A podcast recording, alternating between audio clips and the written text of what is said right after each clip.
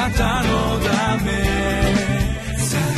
遠くより近くへ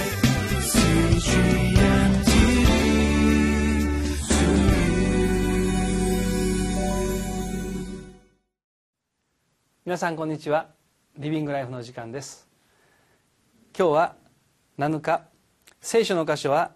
イザヤ書58章1節から14節。タイトルは「弱者のための断食の祈りに天の祝福が伴います」この箇所から御言葉を汲み取っていきます。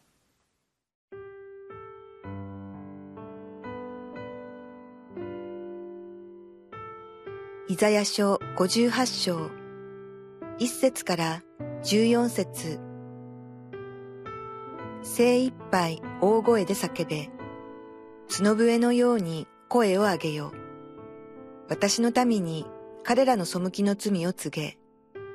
ヤコブの家にその罪を告げよしかし彼らは日ごとに私を求め私の道を知ることを望んでいる。義を行い、神の定めを捨てたことのない国のように、彼らは私の正しい裁きを私に求め、神に近づくことを望んでいる。なぜ、私たちが断食したのに、あなたはご覧にならなかったのですか？私たちが身を戒めたのに、どうしてそれを認めてくださらないのですか？見よ、あなた方は断食の日に自分の好むことをし、あなた方の労働者を皆圧迫する。見よ、あなた方が断食をするのは、争いと喧嘩をするためであり、不法に拳を打ちつけるためだ。あなた方は今、断食をしているが、あなた方の声は、意図高きところに届かない。私の好む断食、人が身を戒める日はこのようなものだろうか。足のように頭を垂れ、荒布と灰を敷き広げることだけだろうか。これをあなた方は断食と呼び、主に喜ばれる日と呼ぶのか。私の好む断食はこれではないか。悪の絆を解き、くびきの縄目をほどき、虐げられた者たちを自由の身とし、すべてのくびきを砕くことではないか。飢えた者にはあなたのパンを分け与え、家のない貧しい人々を家に入れ、裸の人を見てこれに着せ、あなたの肉親の世話をすることではないか。その時、暁のようにあなたの光が差し入れ、あなたの傷は速やかに癒される。あなたの義はあなたの前に進み、主の栄光があなたのしんがりとなられる。その時、あなたが呼ぶと主は答え、あなたが叫ぶと私はここにいると仰せられる。もし、あなたの中からくびきを除き、後ろ指を指すことや、つまらないおしゃべりを除き、飢えた者に心を配り、悩む者の願いを満足させるなら、あなたの光は闇の中に輝き昇り、あなたの暗闇は真昼のようになる。主は絶えずあなたを導いて、焼けつく土地でもあなたの思いを満たし、あなたの骨を強くする。あなたは潤された園のようになり、水の枯れない源のようになる。あなたのうちのあるものは昔の廃墟を建て直し、あなたは古代の礎を築き直し、破れを繕う者、死骸を住めるように回復する者と呼ばれよう。もし、あなたが安息日に出歩くことをやめ、私の誠実に自分の好むことをせず、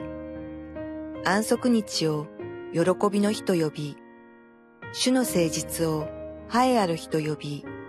これを尊んで旅をせず、自分の好むことを求めず、無駄口を慎むなら、その時、あなたは主をあなたの喜びとしよう。私はあなたに地の高いところを踏みゆかせ、あなたの父、ヤコブの譲りの地であなたを養うと主の御口が語られたからである。え今日の聖書箇所を読むと断食という言葉がたくさん出てまいりました、えー、私は断食をしたことがあるのですけど、えー、実は断食は苦手なのです、えー、自分から進んで断食をしたということは本当に少ないんですね。でもあの多くの場合、え教会で断食をして祈りましょう。集会のために祈りましょう、えそういったことがかつてよくありましてその時にチャレンジを受けて断食をしたんですがまあ断食しようと決心した途端に何か食べたくなるんです。断食を始めた瞬間からこれが終わったらあれを食べようこれを食べようということばっかり頭の中によぎってくるんです、えー、何のための断食やとこう思うわけでございますけれども、えー、まずこの4節。見よ。あなた方が断食をするのは争いと喧嘩をするためであり不法に拳をつけるためだ。あなた方は今断食をしているがあなた方の声は糸高きところに届かない、まあ、その当時は一生懸命でしたからとにかくやればあやらなければならないというふうに思ってましたので、えー、歯を食いしばってまあ頑張ったわけです。えー、ところがまあ私はクリスチャンホームでなかったですから家族はみんなご飯食べてるわけですよね。私が断食してるっていうともう不可不可解な顔をするわけですよね。そんなことしてたら体壊すから食べと言われるんですよね。もうその何としてもやり抜こうと思ってるからもう食べないって最初は、えー、静かに断るんですけどももうあまりにも言われるともう食べへんって言ってるやろとこう怒りをぶちまけてしまうというですね、えー、まさにこの争いと喧嘩をするためになってしまったなということも経験したことがございます、えー、最近あのちょっと話変わりますが、えー、プロボクシングの世界でタイトルマッチで減量ができなかったボクサーがたびたび出てきていらっしゃいます。えー、ボクシングボクサー本当に過酷だなと思います、えー、戦うために体重落としていかなきゃならない絞っていかなきゃならない。本当に食べるものも食べないで必要最小限のカロリーとそして水分で体重を絞っていく。まあそういう中でえー、まあいうね立派な試合をしていかなきゃならないので本当に過酷な職業だなと思うわけですけどこの断食はえー、別にその食事制限で、えー、やってるわけでも何でもないんですよね。本当に主に祈りを聞いてもらいたいとか主の前にへり下る、えー、主の前に悔い改めるとか、えー、本当に主を意識しなければならないのにまあ私ときたらですねもう食べ物のことばっかり考えて、えー、苦しんでなんとか頑張ってやったと思う。そして、えー、やり終えた時に、えー、まあ多くの方がそれにチャレンジしてるわけですけども同じようにやっている、まあ、同世代の兄弟姉妹とですねそのできたかできなかったかという話をしてできなかった人を見つけると何やできてないのかと、えー、こう傲慢にも批判してしまうような、えー、そういう愚かなものでした。本当に主がおっしゃるようにこれ、えー、そのいたずらに身を苦しめてもそれが主を求めること主を愛することにつながっていかなかったら何の役にも立たないなと思うんですね。まさにこの御言葉が言っているようにこの6節7節私の好む断食はこれではないか。悪の絆を解きくびきの縄目をほどき虐げられた者を者たちを自由の身とし全てのくびきを砕くことではないか。飢えた者にはあなたのパンを分け与え家のない貧しい人々を家に入れ裸の人を見てこれに着せあなたの肉親の世話をすることではないか。本当に隣人に愛と憐れみを伝えていくっていう主が喜ばれることに生きていくことにつながらなければただ形だけ断食をして職を絶っても何の役にも立ってないなまあそういうことを本当に多々やってきたなと過去振り返って思わされております。もう今はそんな愚かな断食といいますかねその形だけのものは、えー、しません、えー、形よりも私たちは本当に主の命を伝えていかなきゃならない、えー、この箇所を読んだ時にまた福音書の25章でイエス様がおっしゃった羊とヤギと私は裁く分けるとおっしゃった。その羊の群れに語られた言葉がまさにこの6節7節に表されているのではないかな。このことが、まあ、福音書でイエス様の口を通してもう一度語られたんだなのではないかなとこう思う次第です。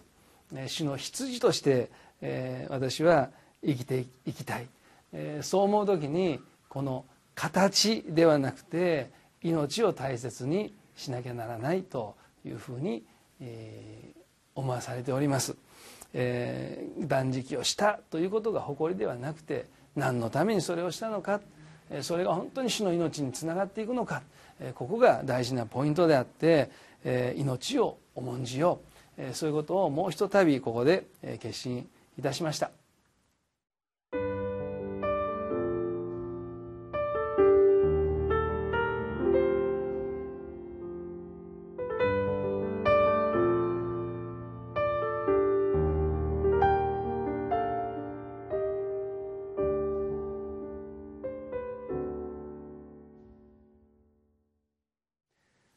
信仰生活を何か形式的に